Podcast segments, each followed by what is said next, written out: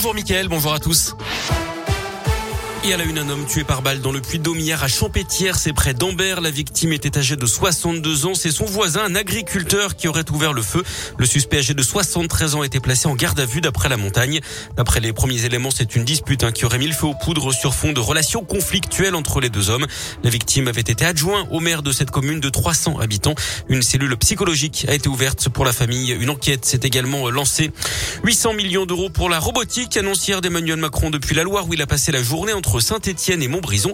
400 millions seront consacrés à la fabrication de ces robots qui intègrent l'intelligence artificielle.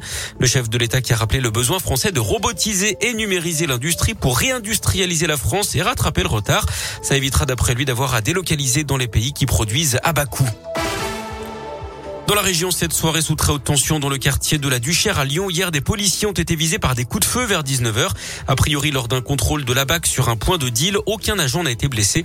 Le raid est intervenu. Le quartier a été bouclé pour retrouver le ou les tireurs présumés. Le maire de Lyon, Grégory Doucet, s'est rendu sur place. Il dénonce des faits extrêmement graves.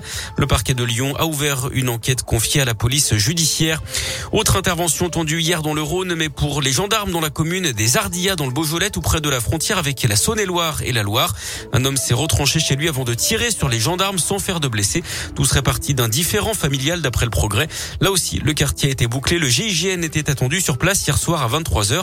Ce sont des voisins qui avaient donné l'alerte après avoir entendu le suspect tenir des propos inquiétants.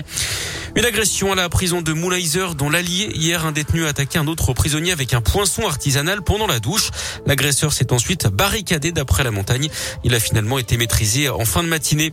La droite s'exprime sur le passage aux 30 km heure à Clermont-Ferrand. Elle ne se dit pas opposée à cette mesure mais voudrait que sa mise en application soit reportée. Elle est prévue le 1er décembre. Le chef de file de l'opposition clermontoise Jean-Pierre Brenas considère que la ville n'est pas prête à un tel changement. Sur Twitter, il demande à la mairie de proposer des alternatives à la voiture. Quelle suite au rapport sauvé sur la pédocriminalité au sein de l'Église catholique française?